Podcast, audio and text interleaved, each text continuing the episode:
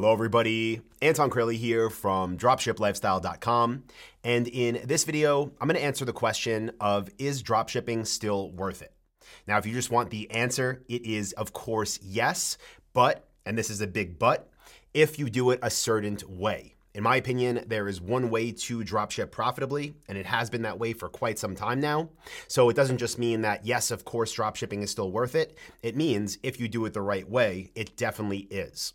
So I don't want to just leave you with that. So what I did is just put together some of the most common hesitations, I would say, that we hear from people at my company, Dropship Lifestyle, that are thinking about getting into this business, but not sure if it is still worth it.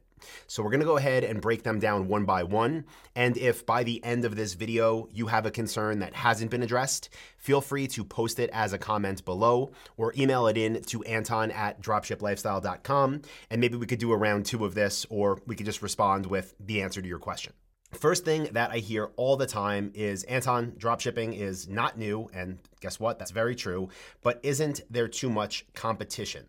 Now, I'm going to answer this, but the first thing I'm going to say here is dropshipping, not only is it not new, it is something that has been around since before the internet.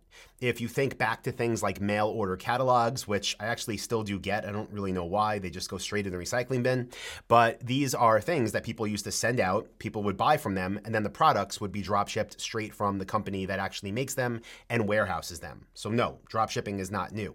But does that mean that now, as we go into the new year, there is too much competition and things are too saturated? No, absolutely not. But again, this comes back to how we build stores and our specific model of dropshipping. Now, I'm not even going to get into the high ticket stuff here. That could be a conversation for another day. But the way that we build stores is to be niche specific. So instead of just building a general store trying to sell a little of everything, or instead of building a one product store and just trying to find one hot trendy thing, we build stores around niches. So, for example, surfboards. If we wanted to build a surfboard store, we would find all of the legitimate brands that make surfboards that are dropship friendly, and we would sell their products on our store. Now, what does that mean when it comes to competition? Because maybe you'll just say to that, well, aren't surfboards too competitive of a niche? Well, maybe, but the way that I would find out is not just by saying dropshipping's too competitive. I would find that out by doing research. What is that research? Well, the first thing that I would do is go to google.com, I would search for surfboard, I would click on the shopping tab, and I would look at all of the free Google product listings there, and I would see how many stores were listing the most popular ones there, the most popular surfboards in this example. And what I would want to see is the first results page of Google Shopping to have all of the top products you see there being listed by 10 or less stores. Okay, so competition for us with the dropship lifestyle model occurs at the product level. I would never say any niche is too saturated, whatever that niche may be.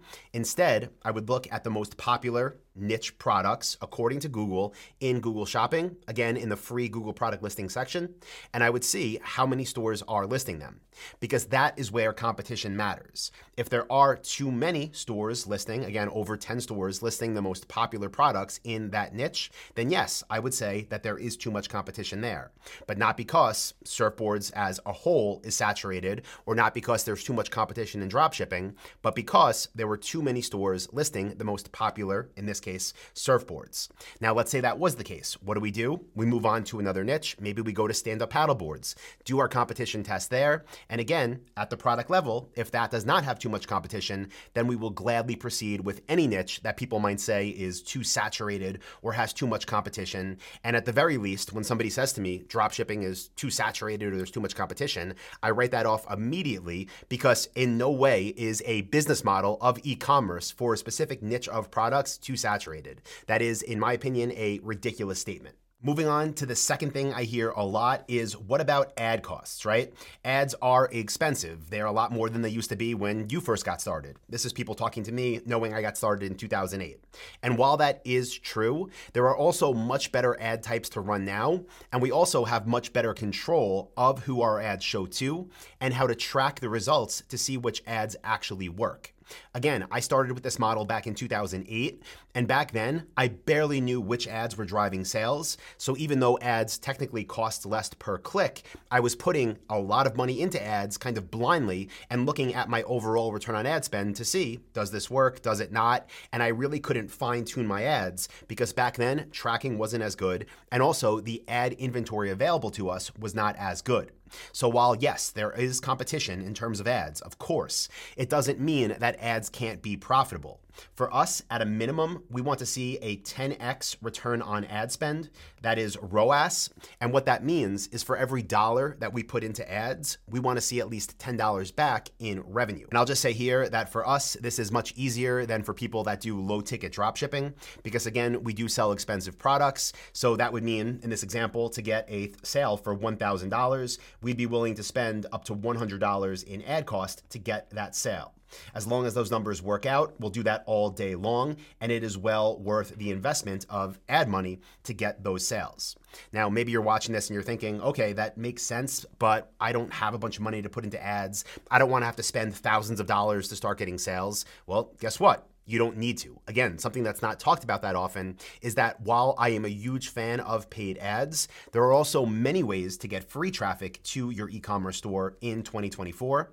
One of them being the thing I just mentioned, which is those free Google product listings, where you can literally get the best type of traffic for $0 in ad costs. These are people that are going to be searching for your product names. They're going to be seeing your product image, the product price, your store name. And when they click that, guess what? That is a very qualified click that costs you $0. Also, Google gives up to $500 in free ad money. So it's not like you need to have this big bankroll to put out there and hope that your ads work. No, we start very small, typically between 10 and $30 a day in ad cost. And because of the type of stores that we run and the type of keywords that show our ads, we'll know if those ads are going to be profitable within about two to three days. And from there, we can optimize. This is not playing a long game where we're putting a bunch of money into ads and hoping things work out in three weeks, in three months, in three years. No, we're gonna know very quick what is working and what's not because of how good tracking now is, and we can make informed decisions based on that data. Now, the next thing that I want to address in this video is what about the reputation of dropshipping? Because it is no secret that if you go online and you start looking up dropshipping, you'll probably see posts from a bunch of people saying, oh, dropshipping is a scam. It's a bunch of people selling products that they buy on AliExpress or Alibaba for $3, list online for $50, and run Facebook ads to, right? And while, yes, that is technically dropshipping, I just want you to know, in case for some reason you're not aware of this yet, that is not something something I recommend, even though, you know, it, it's technically nothing wrong with it, but that is not something that I recommend. It is not something we do.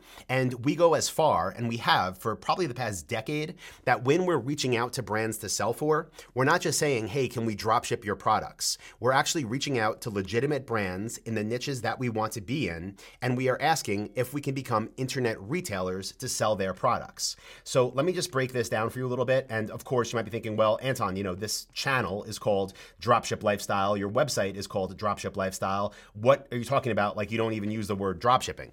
Well, the reason this is called dropship lifestyle is so people can find us that actually want to break into this business. Because of course, what we do is actually dropshipping, but we are non-stocking internet retailers. And again, what does that mean? It means drop shipping, but it helps in a couple ways. One is with our approach to suppliers. They're not just thinking that we're trying to run this business model and trying to figure stuff out as we go and, you know, hopefully make a quick buck here or there. No, we're building legitimate businesses that are selling for brands that actually need companies like ours to make money.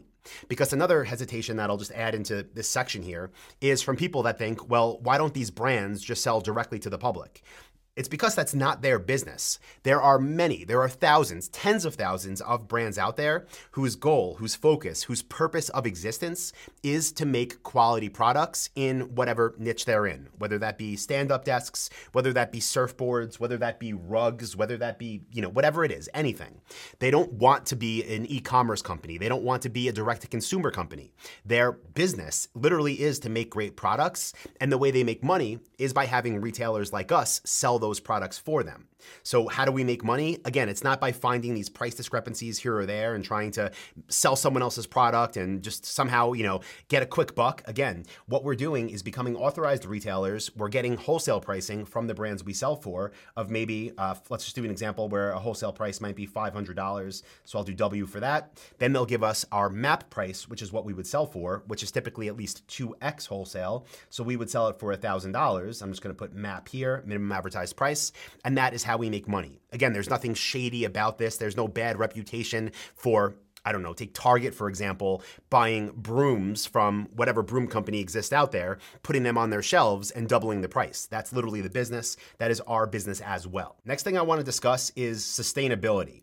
And this is a big one that I hear from people because what, you know, what if I build this store and again, in a couple years this doesn't work anymore? Is this actually sustainable?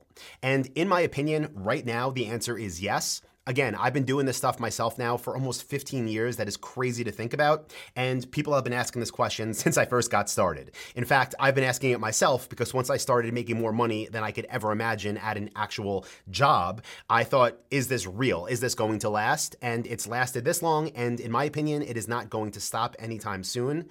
The one concern would be what if there is one giant out there, one juggernaut e commerce company that basically takes everybody out? And you might be thinking, well, that would be Amazon. That's the elephant in the room, right?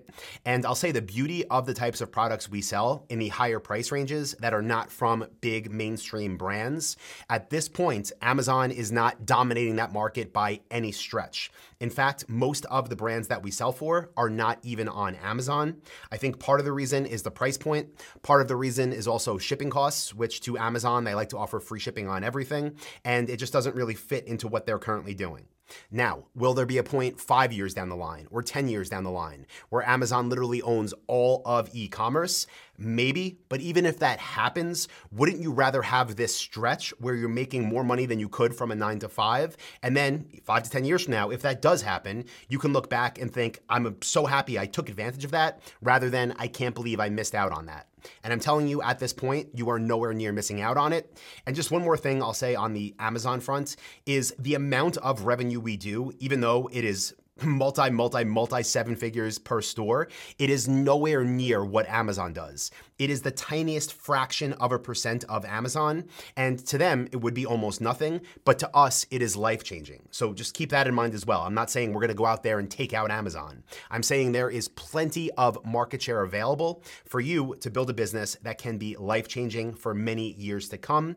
For us, again, some stores going on well over 10 years now, some stores that I plan to pass down to my children. And again, at this point, I do not see that stopping. But even if it did, I'd personally rather look back and say, I'm so happy I took advantage of that rather than I can't believe I missed out on it. And hopefully you feel the same way. Last point I want to address in this video is why are you teaching this stuff, right? And this is kind of coming at me. And the question is, you know, Anton, if you're doing so well with this, why would you be sharing this information?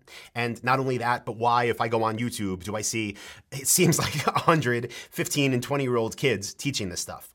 The first thing I'll say is about everybody else. I can't speak for them. I don't know them. I'll tell you, most of what I see out there is talking about drop shipping from China, which, again, in my opinion, was never a good business model. I don't think it ever will be. Again, the goal, what we do, is to work with US suppliers, because I'm in the US, to list their products as authorized retailers on our store, to become great at driving traffic, to become great at customer service, to give customers an amazing experience, and to build businesses that stick around for decades. But I'll tell you the reason for me personally that I do share this is because way back, again, in 2008, when I first got into high ticket dropshipping, as I scaled up over the first few years and built more and more stores, I realized I had a decision to make. I could go the routes of Wayfair.com. You're probably familiar with them. They're a multi billion dollar dropshipping store.